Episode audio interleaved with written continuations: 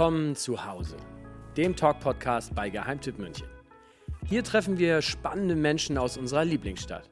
Mutige Gründer, passionierte Küchenkönige und auch herzlich eigensinnige Kreativlinge. Und die alle tragen dazu bei, dass München genau das ist, was es ist. Ein Happy Place. Für unsere Geschmacksknospen, Gedankenhorizonte und auch für unser Herz. Und hinter jedem Münchner steckt eine Geschichte. Genau die wollen wir entdecken und uns von ihr inspirieren lassen. Am besten zusammen mit euch. Auf geht's! Bevor wir mit unserem heutigen Gast starten, noch ein Hinweis in eigener Sache. Naja, wobei so ganz in eigener Sache ist dann doch nicht. Es richtet sich nämlich an alle, die wie wir immer neugierig sind, München auf unkonventionellen Wegen zu entdecken. Geheimtipps nicht nur nachlesen, sondern sie auch live erleben. Und zwar im Retro VW-Bulli, zusammen mit bis zu acht Freunden. Währenddessen lokale Drinks und Snacks snacken, vor allem aber herausfinden, wo Minga am buntesten und untypischsten ist. Das ist unsere Geheimtipp-Tour. Wer einsteigen und mehr Infos haben möchte, geht am besten auf die Webpage unseres Partners www.heyminger-touren.com. Und wichtig wäre, hey schreibt man natürlich mit Y. Viel Spaß!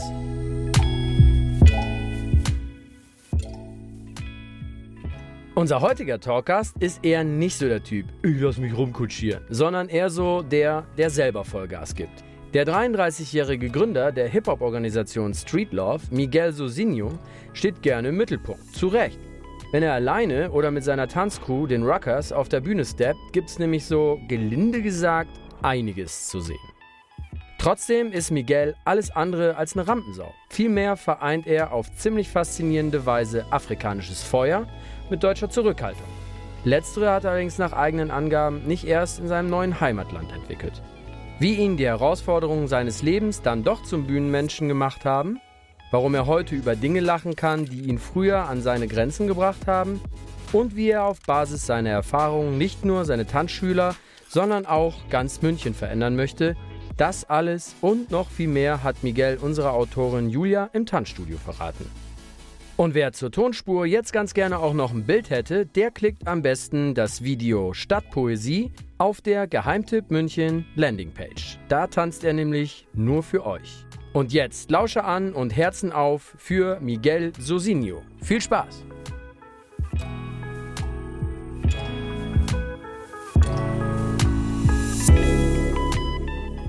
Mich äh, vorhin, als ich mich äh, noch äh, aufs Interview vorbereitet habe, die, die, ganze Zeit, das habe ich mich eigentlich schon gefragt, als ich irgendwie das erste Mal den Namen gehört habe, was hat es mit dem Namen Sinjo auf sich? Mit dem Namen Sinjo, das ist mein Kürzel. Mhm. Also mein ganzer Name ist Miguel Temos Sozinho. Und Sinho ist ähm, immer eine Versüßung im Portugiesischen, mhm. so wie auf, auf äh, Spanisch Lito, mhm. wäre ich Miguelito, so bin ich eigentlich Miguelinho. Aber Sinjo ist einfach abgeschnitten von meinem Nachnamen, ist so Sinjo. Ah, okay. genau. Und so gibt es, wenn du jetzt Portugiesin wärst oder Brasilianerin oder Angolanerin, äh, Julia Sinja zum Beispiel. so genau. wie Julchen oder so, so wie, Julchen, wie wir im Deutschen genau, haben. Ja. Ah, verstehe. Oder Julinia, so, genau. Okay. Ja. Ist es so, habt ihr alle so eine Art äh, so Künstlernamen oder mhm. so im Team?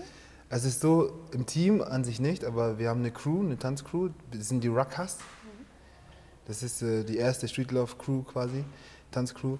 Und da haben wir alle äh, Künstlernamen. Da gibt es den Poptide, dann gibt es den Susa, da gibt es den Hadi und mich eben Sinjo. Und alle tragen den Zunamen Raka. Und das ist, kommt daher, weil unsere Crew Rakas ist. Mhm. Genau. Mhm. Und was sind die Rakas? Was ist das? Raka, Rakas, das ist die Tanzcrew eben. Mhm. Aber ich meine, wie, wie, ist der Name entstanden? Wie der Name entstanden ist. Raka ist eine ähm, aus dem Kongo Dialekt, mhm. entsprungenes Wort. Ähm, das bedeutet eigentlich König. Ah, okay. Genau. Und ähm, das ist der Name von dem Mann meiner Schwester mhm. oder meiner Cousine. Der heißt Rakabubu. Mhm. Und das ist der König von Bubu, mhm. Bereich Bubu damals. Und äh, die Kleinen haben dann den Namen bekommen, die Neffen, also meine Neffen. Und ich fand das so cool. Mhm. Wir wussten erst gar nicht, was es bedeutet. Wir fanden das einfach nur vom Sound hört her. Gut an, vom wir. Sound her fanden wir ja. das einfach Ruckas. Das ja. hört sich fresh an. Ja. Und dann haben wir eben gesagt, okay, wir nennen uns Ruckas. Und mhm. dann kam es halt dann so, dass wir uns dann Rucker Punkt, Punkt, Punkt genannt haben. Sehr cool. Jeder, genau. Ja. Ja, es hat so was Starkes tatsächlich. Ja. Aber ist es dann so ein bisschen, dass ähm, so diese, dieses ganze so, so ähm, Künstlername und so, ist das was Wichtiges in der Tanzszene? Absolut. Ähm, generell finde ich, in der Kunstszene ist es was Wichtiges, weil wir leben in einem System, das ähm, seine eigenen Regeln hat. Und als Künstler denkst du auf jeden Fall über das System hinaus. Musst du. Sonst bist du zu normal. Und dann schaffst du nichts Außergewöhnliches. Und äh, somit passt es auch einfach, wenn man dann einen Namen hat, der dieses, das ist nicht mehr ein Pseudonym, aber diese, diese andere Facette quasi äh, greifbar macht oder, oder erklärt. Ähm, so ist es bei mir einfach naheliegend, dass ich, mein, Name, mein, mein Nachname bedeutet alleine. Und dieses Wort alleine hat in meinem Leben sehr viel Bedeutung, also hat mich oft geprägt. Ne? Und ähm, Das Alleine sein? das Alleine sein, manchmal im Sinne von einsam und manchmal auch im Sinne von alleine, aber gar nicht jetzt irgendwie negativ oder so. Ne? Genau, und ähm, deswegen habe ich gesagt, okay, ist für mich naheliegend, das ist, das ist mein Künstlername, Sinjo. Und bei, bei meinen anderen Crewmitgliedern zum Beispiel, da ist es so, dass die jeweils immer den, auch einen, einen zweiten Namen oder einen Familiennamen genommen haben, der, der ihnen einfach, der sie am besten beschreibt. So, bei Susa ist es zum Beispiel so, er heißt mit Nachname eigentlich Josu, aber seine Mama äh, hat portugiesische Vorfahren, also Sklavereigeschichte etc. etc.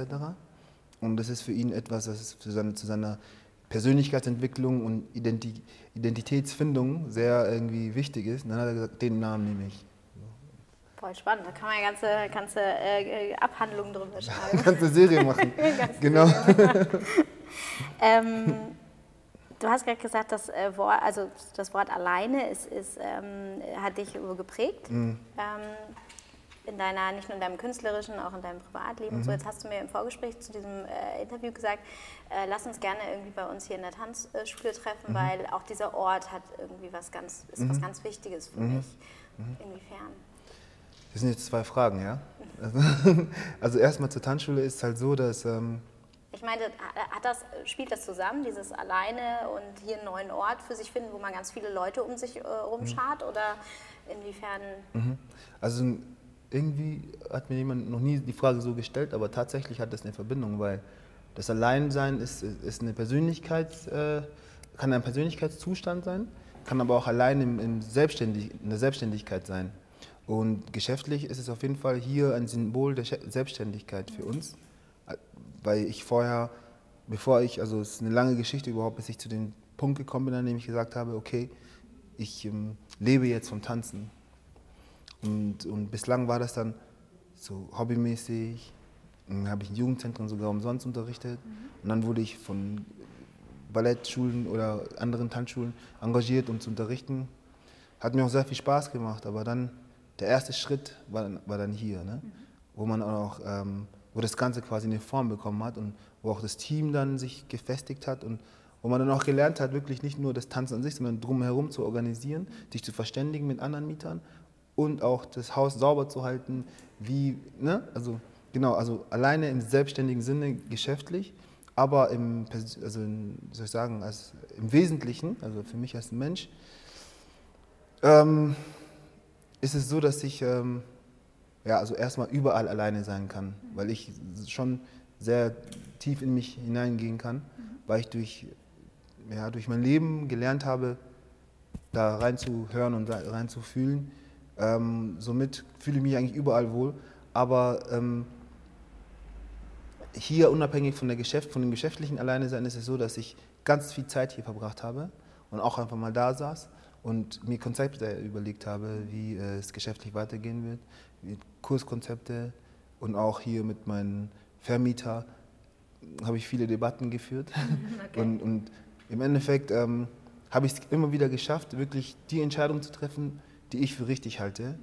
Manchmal auch zu wieder, äh, oder wie sagt man, also, also gegen, gegen Vor- äh, Ratschläge von anderen oder Warnungen sogar. Ja? Andere, also ich wurde sogar davor gewarnt, hier einzuziehen, weil der Vermieter angeblich und so. Ne? Aber jetzt sind wir gute Freunde, wir verstehen uns gut und arbeiten auch gut zusammen. Genau, das hat so, das ist so ein volles Paket von Selbstständigkeit, selbstständig entscheiden, aber auch alleine sein und sich Zeit nehmen. Und ich bin ganz oft hier der Letzte gewesen in der Tanzschule. Kenne ich irgendwo Ja. her. genau, das ist ja auch, und das, ich mag das alleine sein eigentlich. Am Anfang war das schwierig für mich, als ich verstanden hatte, was mein Name bedeutet. Weil das ist ja, kann ja will alleine sein quasi. Aber Kann aber auch eine Stärke sein. Genau, genau, ne? genau. Ein, mein, jüngster, also meine, also mein jüngster Onkel hat mir immer gesagt, eigentlich hätte ich den Namen gar nicht tragen müssen, den Nachnamen, weil bei uns ist, hat es eine andere, äh, ein anderes System mit dem Namen. Aber meine Mutter wollte, dass ich den Namen trage, weil sie, ich weiß nicht, ob er mich einfach nur stärken wollte, aber er meinte, sie hat mir damit die Kapazität gegeben, alleine zu sein. Und das fand ich ganz schön, da war ich erst 18 und da bist du in der tiefen Phase der Selbstfindung. Und ähm, hat mich gestärkt und hat mir auch Mut gegeben, dann eben so zu denken, ne, dass ich alleine sein kann. Und dann wurde es auf einmal interessant, alleine sein. Genau. Und so ist, so ist, es- so ist es auch ähm, geschäftlich interessant, alleine zu sein, weil man dann wirklich in jede Richtung schießen kann. Ja. Ich will aber nicht so weit ausbauen. nee, alles gut. Ja. Ähm, also quasi das Alleinsein als Chance, dieser Namenszugabe, Namenszugabe so als Chance verstehen ne? und das so Genau. für sich als Persönlichkeit weiterzuentwickeln. Genau, genau. Ähm, aber jetzt kommst du ja eigentlich aus einer Kultur, du hast es gerade schon angesprochen, wo man eigentlich überhaupt nicht alleine ist. Ne? Also Mhm, ist, äh, dieses Afrikanische, so dieses, ich mhm. meine, da ist, ist, ich war schon in Afrika, da ist ja wirklich immer was los, da ist eigentlich fast Mhm. nie jemand alleine, äh, da geht es immer ab. Ähm, und dann nach Deutschland gekommen, relativ früh, wie ich auch gelesen habe.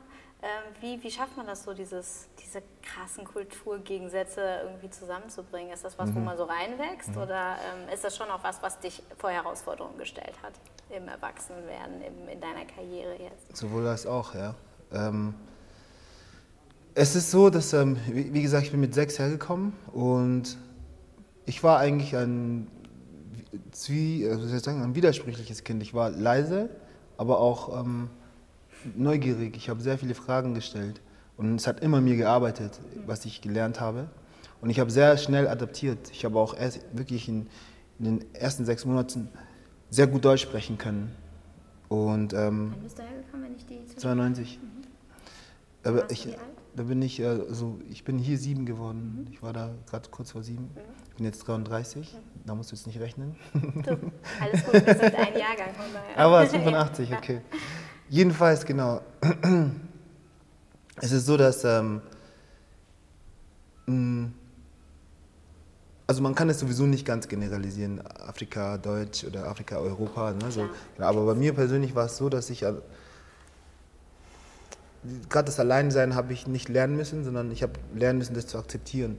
Weil der Trubel war gar nicht dort, sondern hier. Weil du, ähm, also da wo ich herkomme, war, ich war, bin im Krieg aufgewachsen, natürlich sei ich ein gewisser Trubel, aber vielleicht, und darüber habe ich noch nie nachgedacht, vielleicht sogar hat das bei mir bewirkt, dass ich nach innen kehren kann und das, was drumherum passiert, mal ausschalten kann. So. Vielleicht. Aber jedenfalls musste ich schon lernen, ähm, musste ich mich an diese bikulturelle, sage ich mal, Erziehung gewöhnen, weil ähm, du bist Gast, du musst dich anpassen, du, willst, du, du musst dich im, im Sinne anpassen auch, dass du, dass du jetzt nicht einer der Schwachen bist, sondern einer der, der Starken und auch beliebt in der Schule als Kind bist du. Aber du musst auch den Ansprüchen zu Hause gerecht werden, also den kulturellen Ansprüchen und generell ne, die Traditionen und so. Und da war, das war schon schwierig, weil viele Widersprüche äh, aufgekommen sind und, wie sagt man, aufeinander getroffen sind. Gell? Ähm, was mich sehr geprägt hat, eine Eigenschaft, die ich aus, auf jeden Fall aus der Zeit äh, entwickelt habe, ist, dass ich, obwohl ich ein ruhiger bin, sehr ähm, äh, exzentrisch wirken kann. Weil, ich- weil ich ähm, so die Möglichkeit erkannt hatte, dazuzugehören. Kinder in, in der Schule haben sehr viele Witze gemacht und dann habe ich gelernt, was kommt an, was, was ist lustig und wie, wie ist man cool und dann war ich immer schnell dabei. Also ich habe so auch Humor, ne? aber es war schon so, dass das äh, dass mich irgendwie, ähm, es hat mir Sympathiepunkte beigebracht, weil ich auch dann schnell auf Men also Freundschaften schließen konnte und so, zumal wir auch immer hin und her gezogen sind. Am Anfang war, waren wir Asylbewerber und dann war das erste Standort war Ottobrunn und dann Ismaning und dann Hohenbrunn und dann Garching und so weiter und so fort. Und genau. Ähm, aber ähm, aus meiner Familie kenne ich das schon so, dass Also ich hasse es nach wie vor, wenn wir, wenn wir viel Besuch haben. Echt? Ja. Weil ähm, früher war das so normal, Ja. aber jetzt ist es so, dass äh, mich, mich überfordert das. Ja. Weil, äh, weil, weil ähm, auch wenn ich meine Familie besuche, meine Tante, Onkel und so, ich komme mit der Art nicht so, nicht so ganz zurecht. Und es hat nicht mal was damit zu tun, dass ich hier in Deutschland aufgewachsen bin, sondern inter- ich bin der Meinung, dass diese bikulturelle Erziehung noch mehr mein, mein Wesen hervorgebracht hat, als es nur eine äh, Erziehungsart getan hätte. Weil es ja oft auch Unterdrückung äh, bringt, ne? wenn du zu sehr extreme, ne? so. Und ähm, ja, das ist wirklich wie ein Experiment gewesen. Also aus mir ist jemand ganz anders geworden als meine anderen Cousins, ähm, die jetzt länger in Afrika waren, in Angola oder, oder, oder die, die gar nicht, in Angola, die hier geboren sind. Na, man merkt wirklich so die Mitte quasi. Und das ist eigentlich schon cool, finde ich. Ja, voll spannend Gell? auch, ja, ja. ne? Mhm. was genau. das so ausmacht. Ähm, wie ist es letztlich dazu gekommen? Wann hast du entdeckt, ähm, obwohl ich irgendwie ein ruhiger Typ bin, aber trotzdem kam da ja auch schon relativ schnell so, so eine Art Showmaker ja auch raus. Ne?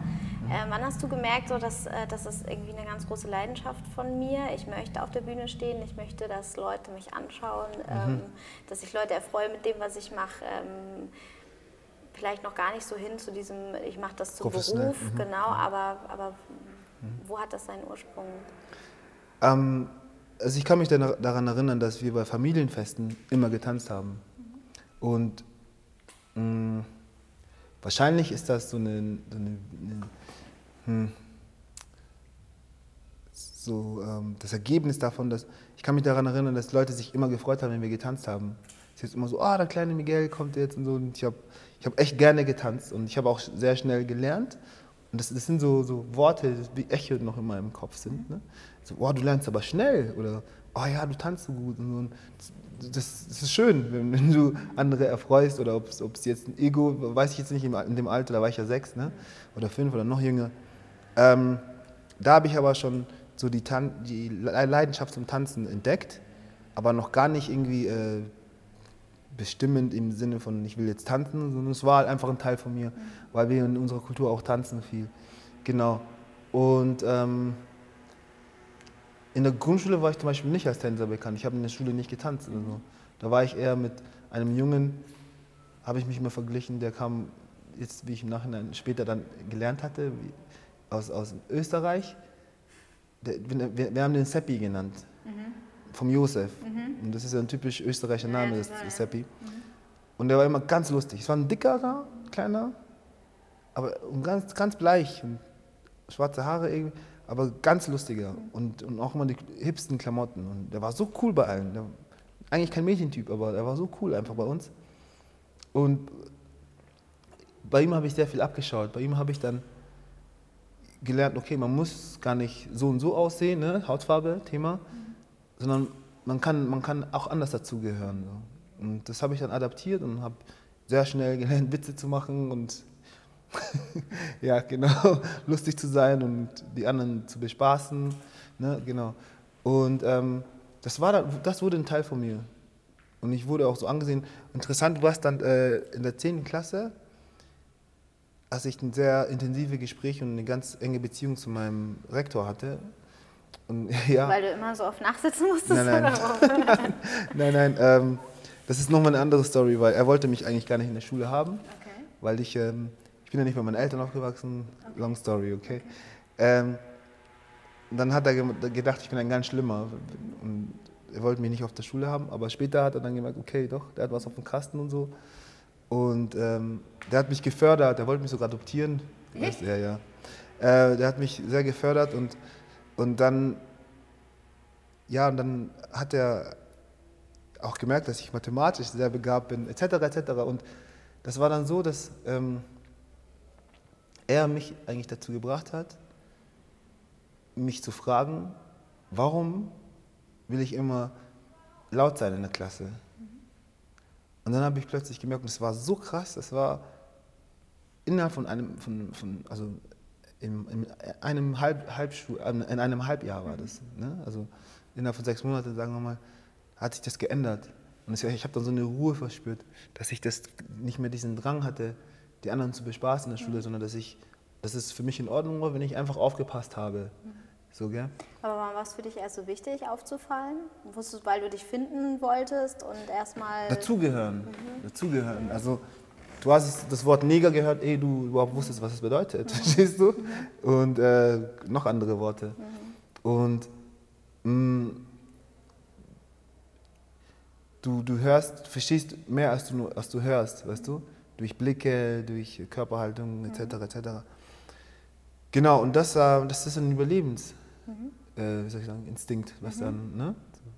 Verstehe. Ja, da gibt es Geschichten, Julia, wenn ich dir Sachen So erzähle. viele Batterien haben wir gar nicht jetzt Ja, dabei, wahrscheinlich, wahrscheinlich, um also- das äh, Aufnahmegerät laufen zu lassen. Kann aber eine Geschichte muss ich dir ja, erzählen. absolut. Da- Die, ich weiß nicht, ob du, sie, ob, du sie, ob du sie schreibst, aber da, da muss ich dir eine Geschichte erzählen zu, zu Lebens, ähm, Lebenswille und Überlebenswille generell. Wir kamen ja nach Deutschland und wurden in der Untersberger Straße aufgenommen und Du bist mit, dein, mit deiner ganzen Familie hergekommen? Nee, mit das heißt, meiner deinen Tante. Okay, mit meiner Tante, deiner mit meinem Tante. Cousin. Genau. Deine Eltern waren zu, zu der Zeit noch im Heimatland dann, oder? Die, meine Mama ist schon gestorben, da war ich noch ein Säugling. Okay. Meinen Vater habe ich nicht kennengelernt, der war aber noch dort. Okay. Ich habe noch zwei leibliche Geschwister, die waren mit ihm. Genau, und ich habe ihn auch nicht kennengelernt. Und also, Also du bist mit deiner Tante dann genau, mhm. genau. Und bei der bin ich auch teilweise aufgewachsen, also, beim, also sie ist die Schwester von meiner Mutter und bei, meiner, bei der Mutter und bei der Oma von meiner Mutter. Also ich bin rein Frauenhaushalt groß geworden. Genau, und ähm, sie war eigentlich total überfordert, weil sie war selber noch sehr jung und so hat sie auch vieles nicht so ganz gut gemacht, aber das Beste gegeben, was sie konnte. Jedenfalls waren wir dann hier an der Unter- Untersberger Straße und dann, es war natürlich alles ganz neu, kalt und ganz komisches Essen. Ich weiß noch, das erste Mal, dass ich in Schwarzbrot reingebissen habe.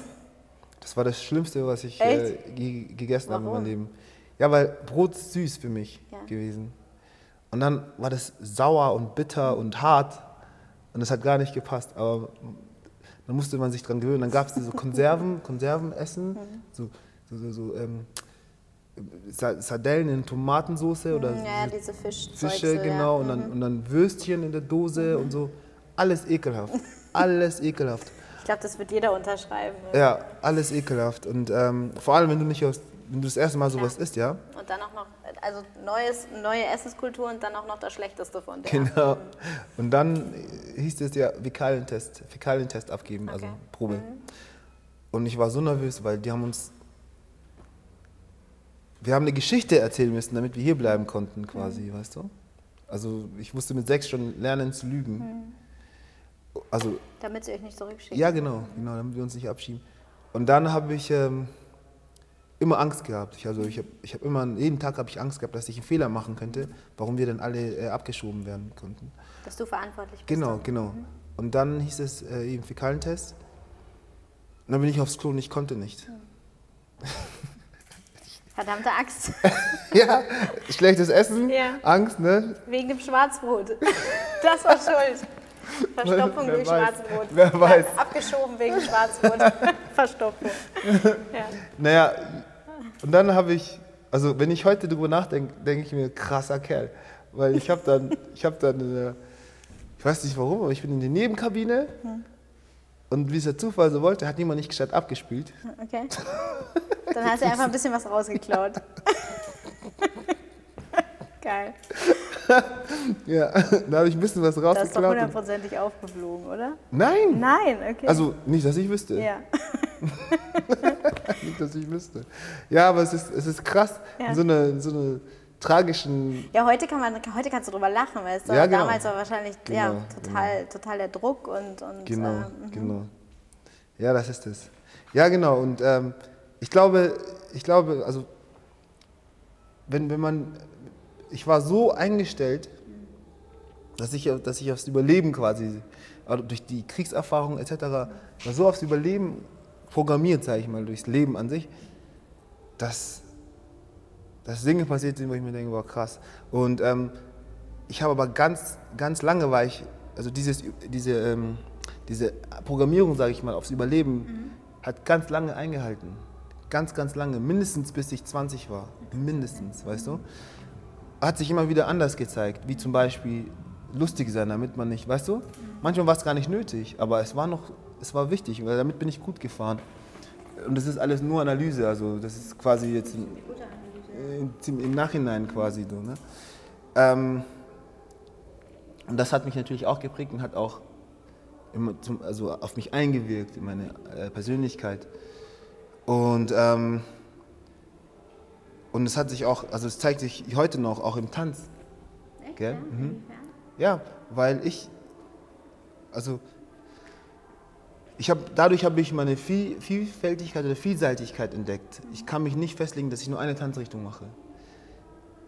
Ähm, ich erkenne, ich verkenne, ich erkenne mich oder verschiedene Tanz oder ich erkenne mich selber in verschiedenen Tanzrichtungen, weil jede Tanzrichtung einen Charakter quasi hat oder ein, ein Gefühl oder ne, so oder eine Energie, sagen wir mal. Genau. Und ich habe, ich habe so viel davon, von diesen ganzen Charakteren. Und eine Zeit lang dachte ich, ja, Schizophrenie, ne, ganz klar. Aber dann habe ich mir gesagt, nee, es ist eigentlich total gesund, wenn ein Mensch verschiedene Facetten hat. Du kennst ja diesen Vorwurf, ach, du hast so viele Gesichter, du hast zwei Gesichter, man weiß nie, wer du bist. Aber eigentlich hat ein Mensch noch mehr Gesichter als nur zwei. So, gell? Und das hat, das hat das habe ich alles gelernt durch diese bikulturelle Erziehung. Voll spannend, ja. Ja. Eigentlich ist es, ist es ja wie mit allem, was irgendwie schwierig ist und wo man gerade wahrscheinlich in einem Alter Probleme hat, wo man sich halt selbst finden muss. Am Ende kann man immer rausziehen, dass es alles eigentlich ein Geschenk ist, ne? wenn man es halt richtig Genau. für sich nutzen kann. Genau, genau. Und das ist vielleicht ja auch was, ähm, wär, das wäre meine nächste Frage, ähm, was ihr ja hier auch äh, jungen Leuten mitgeben könnt, oder? Ganz ist, das, genau. ist das alles das, was du Ganz gerade genau. erzählt hast? Inwieweit fließt das ähm, in deine Arbeit hier ein Ganz oder in genau. eure Arbeit? Ganz genau. Also dadurch, dass ich das selber auch durchgemacht habe, ob es jetzt, ich, also durch meine, sag ich mal, durch meinen Hintergrund war ich nicht nur im Nachteil. Also ich habe auch gemerkt, dass ich einfach, weil in Angola haben wir am Strand gespielt, weißt du? Ich konnte mit fünf Jahren schon ein Vorwärtssalto und Rückwärtssalto, so ne? Und das sind schon coole Sachen auch wieder. Und ähm,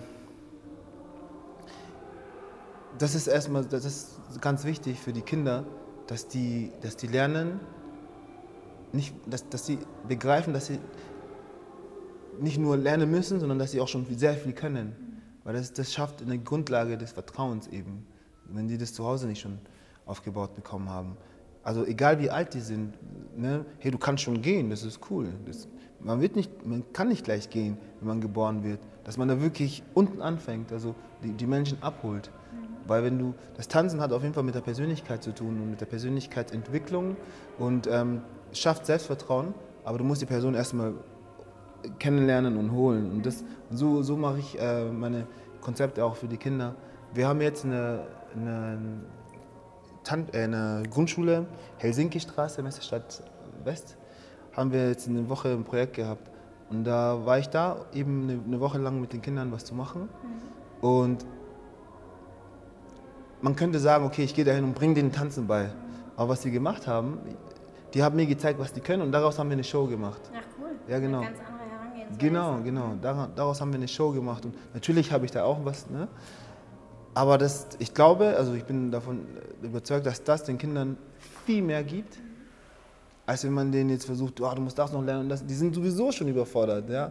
Schule und dann Klavierunterricht und Tanzunterricht und hier und dies und das. Und ähm, das ist viel wichtiger, dass die lernen, mit, mit sich selbst klarzukommen, mit dem, was sie haben, was zu machen. Und das ist eben auch unsere Methode hier in, in, äh, in der Tanzschule. Und deswegen, das war einer der Gründe, wieso ich mich dann auch getraut habe und gewagt habe, eine Tanzschule zu führen oder zu öffnen, weil ich wollte nicht eine Choreografie-Tanzschule öffnen, weil das ist dann wieder zu viel Informationszufluss. Du kommst und musst das lernen. Und dann musst du das Bist in, lernen. in irgendwas reingepresst Genau, letztlich, in eine ne? Form, was in es schon Muster. gibt. So. Genau. Mhm. Das ist schon wichtig auch für die Lernfähigkeit gell, und Merkfähigkeit. Aber das gibt schon genug. Und davon hat München vor allem sehr viele. Aber was München bislang auch nicht hatte, war wirklich eine Tanzschule, die sich auf Freestyle konzentriert hat, auf freien Tanz, ne? auf, auf, auf Tanzbildung oder Bildung durch Tanz. So, genau, und das, das war dann etwas, wo ich gesagt habe, ja, darauf habe ich Bock und das mache ich. Es war mir auch von vornherein klar, dass es kommerziell nicht die äh, äh, größte Revolution wird oder die, die, die, ne, die stärkste Schiene ist, aber ich, ich habe dann viel abgewegt, viel gesprochen, viel gelesen, auch mit Leuten, die schon in Paris zum Beispiel sowas haben. Dann habe ich gesagt, okay, ich vertraue München, weil ich, ich mag die Stadt wirklich, ich vertraue München und äh, ich glaube, das geht. Dass es hier ankommt sozusagen. Ja, genau. Mhm. Und, und dass es auch angenommen wird gell, von den Leuten, mhm. weil, ähm, ja, genau.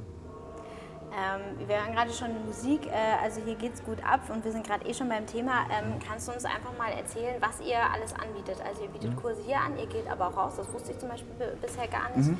Was beinhaltet Street Love alles?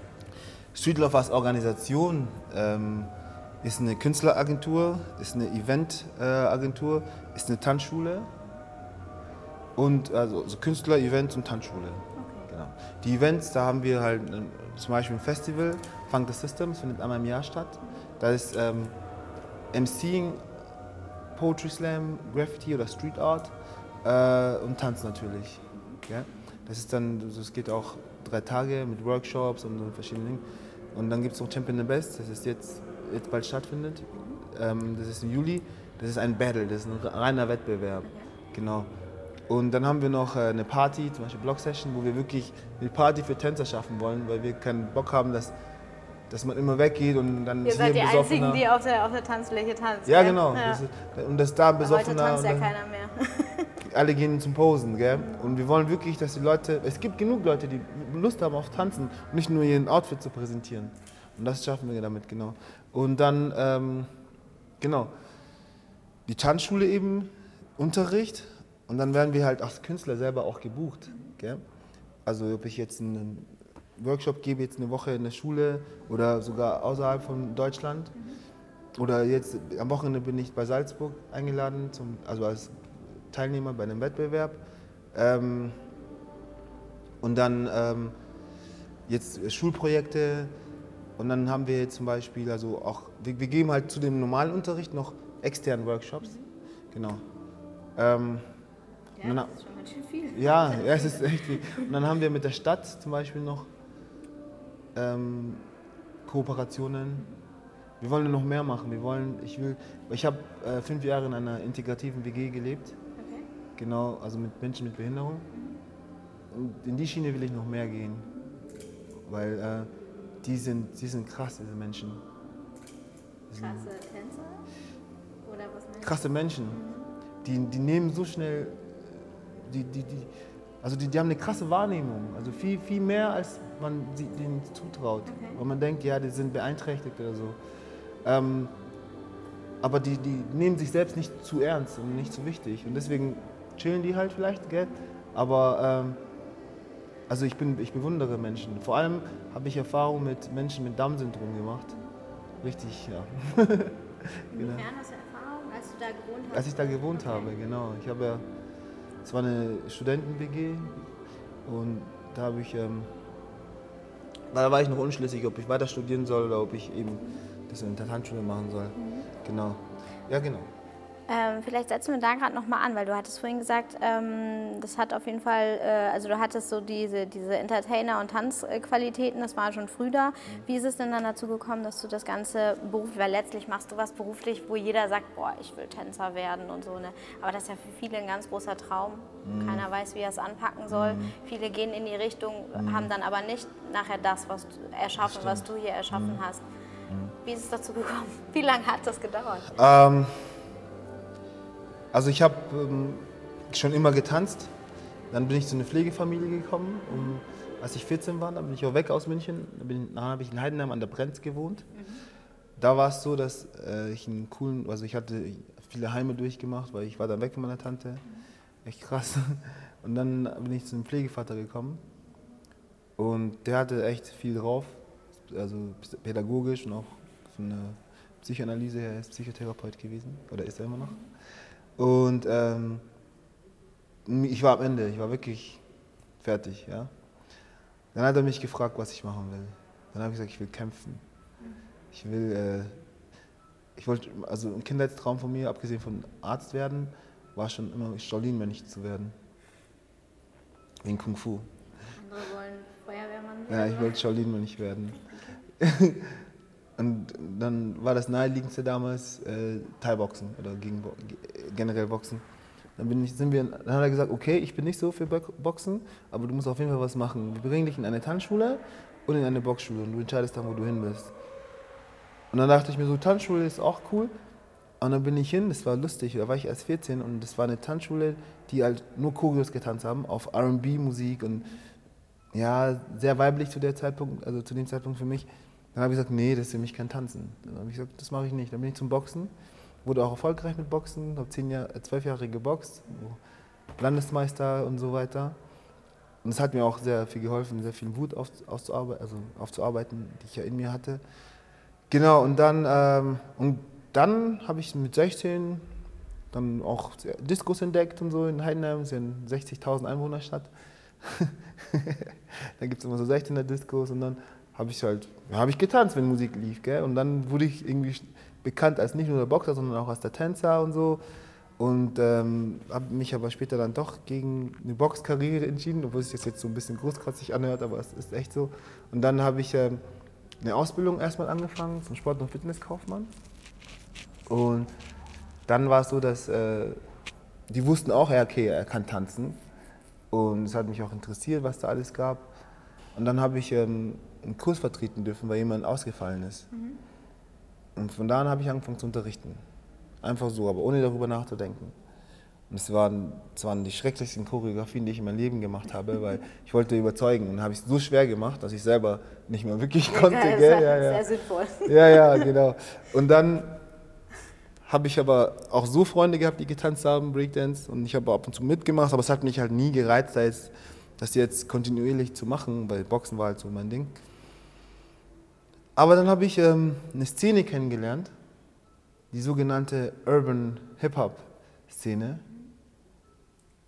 Und was mich da begeistert hat, war, die haben auf, wenn ich das so sagen darf, auf echten Hip-Hop getanzt. Und das war die Musik, die ich als Hip-Hop bezeichnet und die ich auch zu Hause gehört habe. Und das hat mich überzeugt. Und ich habe davor schon auch getanzt. Aber 2008, Oktober 2008, war der Zeitpunkt, an dem ich gesagt habe, boah, fresh. Dann habe ich angefangen, auch anders zu trainieren. Habe auch angefangen, äh, also sind dann Schüler auch entstanden in Heidenheim, in einer Stadt, wo Hip-Hop quasi nicht so wirklich vorhanden war. Dann ist eine Szene entstanden und dann habe ich auch noch mehr dazu gelernt, wie man lehrt. Und es hat sich dann so weiterentwickelt und dann hatte ich in der Ausbildung durfte ich dann Kurse anbieten, die dann auch extra zu meiner Ausbildungsvergütung bezahlt wurden. Also es ging echt ratzfatz. Ne? Und das ist ja auch gar nicht lange her, ne? Ich meine, also... 2000, ja. ja. genau. Also das war vorher schon, 2008, aber das 2008 habe ich dann entschieden, dass ich selber mache. Und vorher habe ich schon unterrichtet. Und dann ähm, war ich ja noch in Heidenheim und dann eben die Szene dort aufgebaut, Schüler gehabt, auch... Äh, dann wurde ich auch engagiert von der Stadt Heidenheim, habe ich dann äh, Jugendmusikprojekt mitgearbeitet als Choreograf. Also es ging echt schnell, also, mhm. weil, oh, mir, ja. weil, mir, das Tanzen halt echt leicht fiel. So.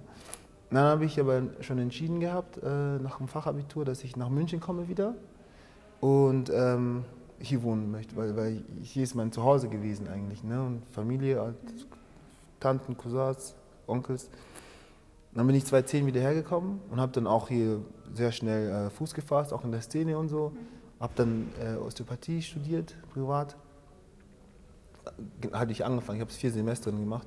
Und das war eben die Zeit. Und gesundheitlich ging es mir nicht so gut. Ich hatte einen Burnout, ich hatte Nierenversagen, ich hatte Depressionen und so. Ja, und als ich hergekommen bin, hat es langsam wieder angefangen, besser zu werden. Und dann, ähm, ja, habe ich angefangen, im Jugendzentrum zu unterrichten. Und, und ich wurde auch ähm, herzlich willkommen gehießen von der Szene.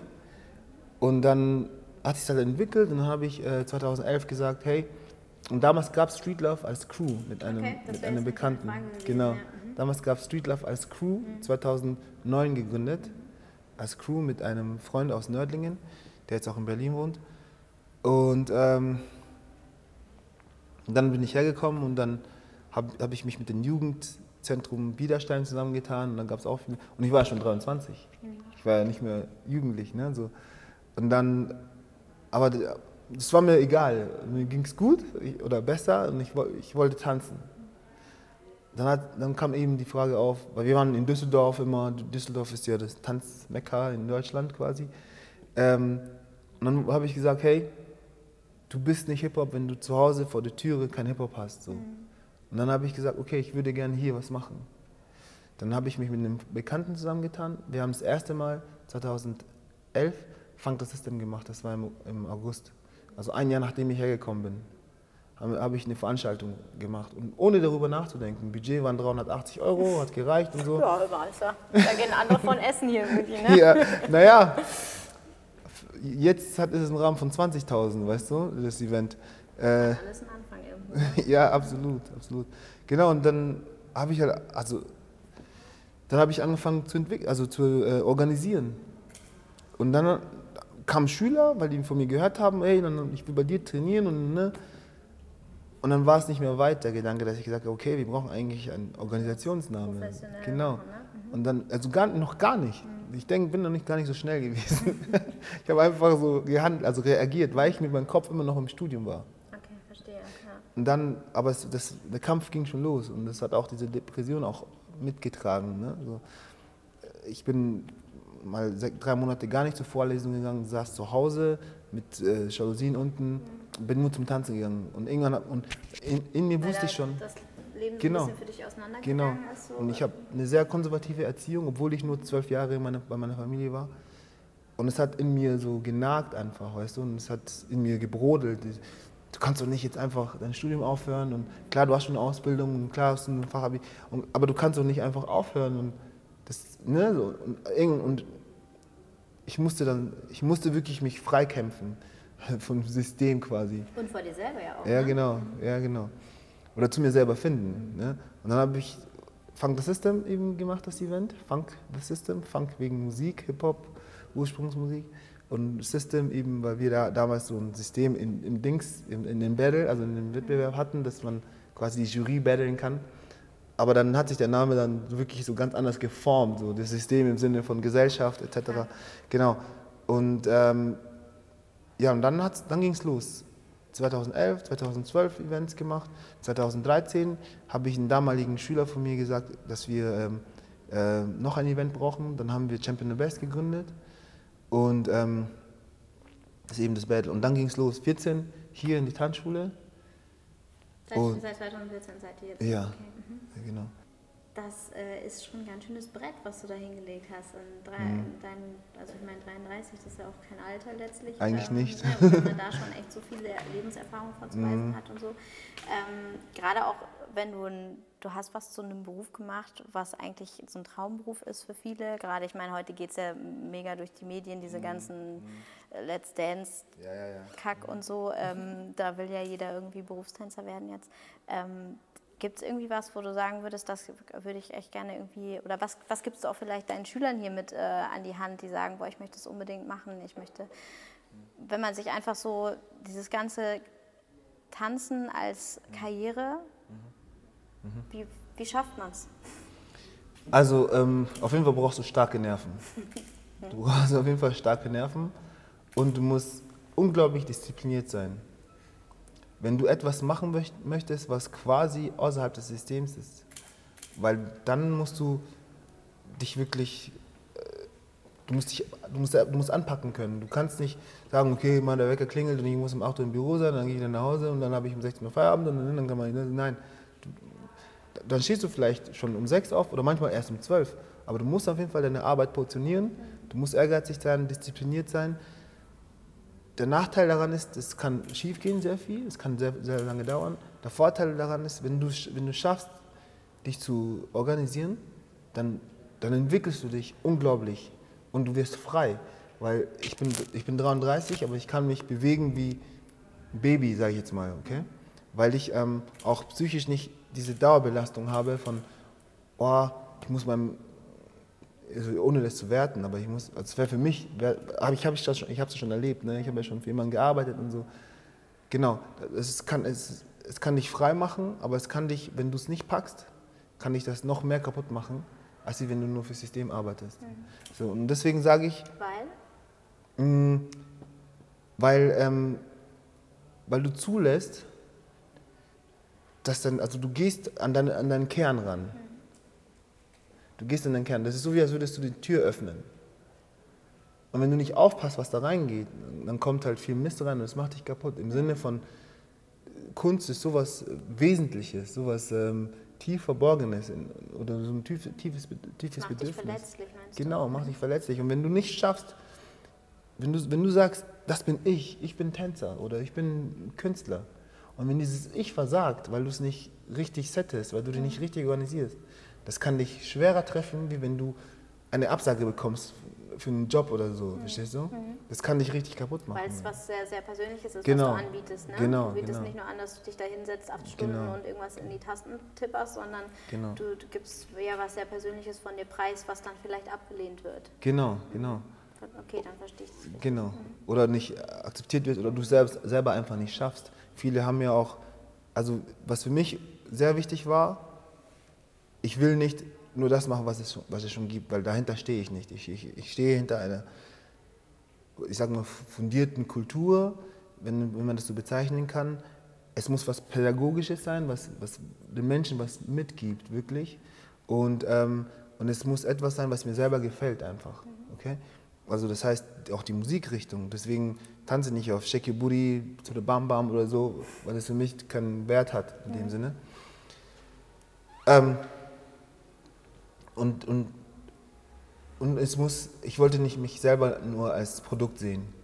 Ich, deswegen bin, bin ich keine Solo-Karriere angegangen, weil das ist dann, dann bist du wieder in einem gewissen System. Man ist immer irgendwo in einem System. Deswegen, ja. Aber ähm, jetzt haben wir eine Organisation, wir haben eine Marke, das ist Street Love. Jeder meiner Mitarbeiter kann irgendwo hin und sagen, hey, ich bin, Street, ich bin von Street Love. Die, die es kennen, wissen, ah, okay, cool. Das ist ein, dem wird schon ein gewisser Wert zugemutet, sage ich mal, oder zugeschrieben. Und, ähm, aber wenn du als, als Produkt selber, dann musst du immer an dir arbeiten. Das, das ist eine Ego-Sache. Du- Aber wenn, wenn wir etwas schaffen, woran, woran wir gemeinsam arbeiten, das, das, das bringt so viel. Das bringt so viel und macht auch glücklich. Obwohl es sehr anstrengend ist, weil man auf andere eingehen muss. Aber es ist dann, ja, wie so ein, ja, aber als würde man ge- gemeinsam ein Haus bauen, weißt du, und jeder will da wohnen und so. man schönes das so Bild. kann. Ja, genau. Hoffentlich will auch jeder wohnen, ne? aber, Ja. aber das ist ja dann auch eine Sache, an, an der man äh, arbeiten muss. Genau.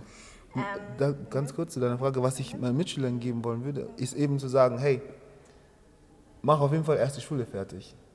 Ich kenne viele Künstler, die die Schule abgebrochen haben. Tue ich nicht äh, werten.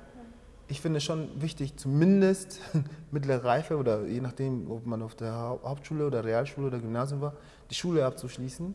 Wenigstens das, weißt du? Ob du eine Ausbildung aus- machst, okay. Aber mindestens die Schule abschließen. Nicht nur, weil du im System auch gesichert bist, weißt, was passiert. Das hat mich nie davon abgehalten. Aber du lernst in der Schule schon grundlegende Sachen. Weißt du? Ich habe in der Ausbildung, ich habe eine kaufmännische Ausbildung gemacht. Ich habe gedacht, okay, ich mache das jetzt einfach nur, damit ich den sportlichen Aspekt mitnehmen kann.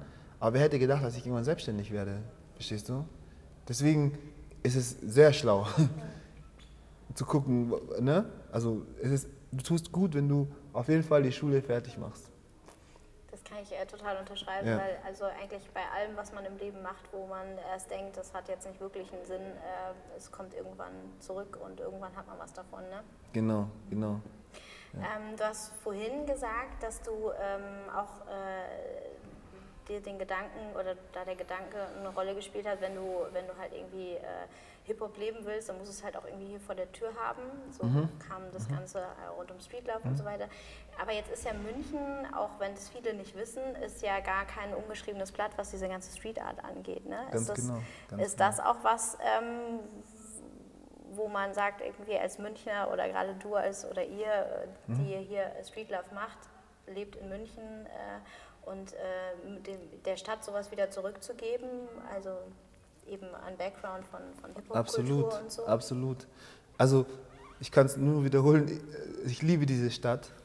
Also das ist auch wirklich sehr subjektiv. Mm. Ich weiß, als ich in Heidenheim war, durfte ich eine Zeit lang nicht nach München, damit ich eben von meinem Milieu weg bin. Dann bin ich wieder hergekommen. Dann bin ich wieder hergekommen, ich bin am Hauptbahnhof ausgestiegen, lach oder nicht, ich habe den Boden geküsst. Echt jetzt? Ja, den Hauptbahnhofboden am Gleis, okay? Da bist du wahrscheinlich der einzige Mensch, der das jemals getan hat. Also ich war, da war ich auch noch sehr jung.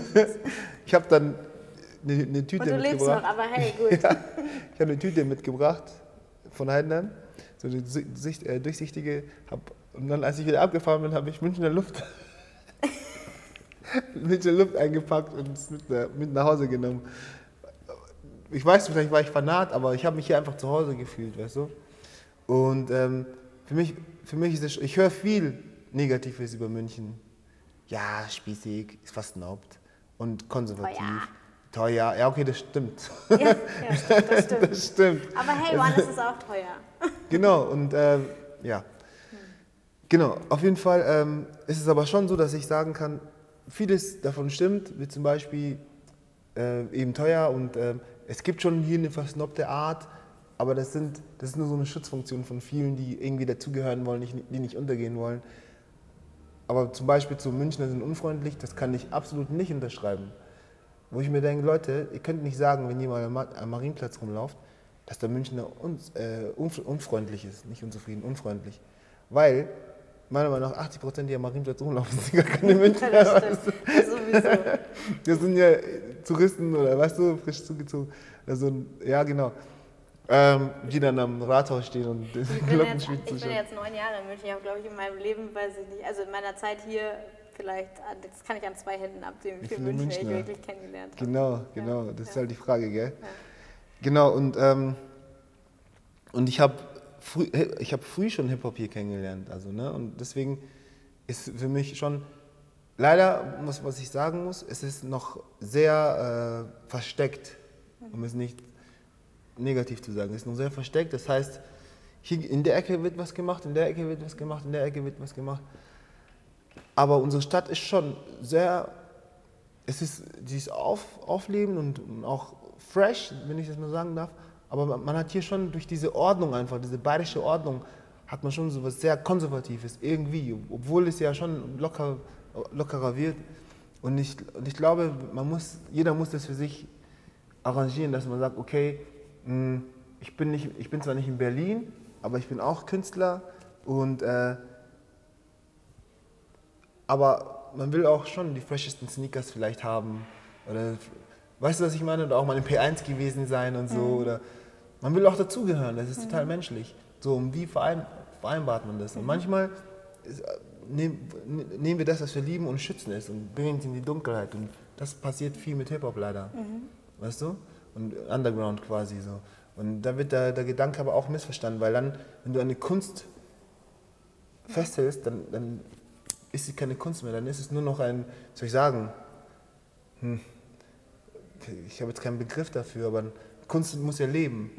Und Kunst ist ja dazu Austausch da. auch, ne? Austausch und Ausdruck. Aber wie will ich denn ein Ventil haben oder sein, wenn ich nur, mich nur verstecke? Und das haben viele,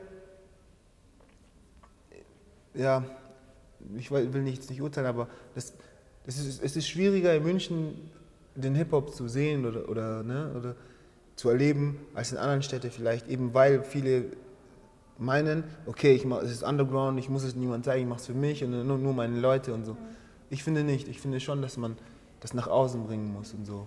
Weil, weil es gibt so viele, die Hip-Hop lieben, ohne es zu wissen, weißt du, oder die Hip-Hop brauchen, sag ich mal. Ob es jetzt Musik ist oder ob es Malkunst ist oder ob es Tanzkunst ist oder, oder Style, ne?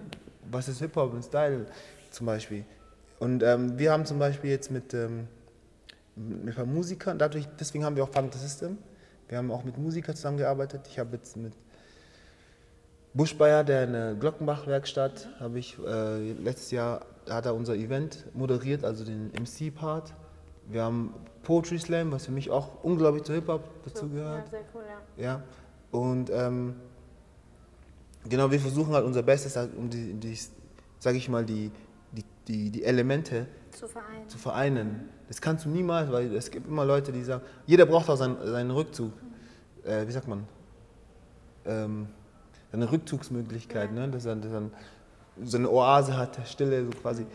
Aber ähm, es ist schon wichtig, wenn man wieder zusammenkommt. Wenn jeder sich zurückzieht, ein Ding macht und dann präsentiert. Das ist eigentlich Sinn der Sache.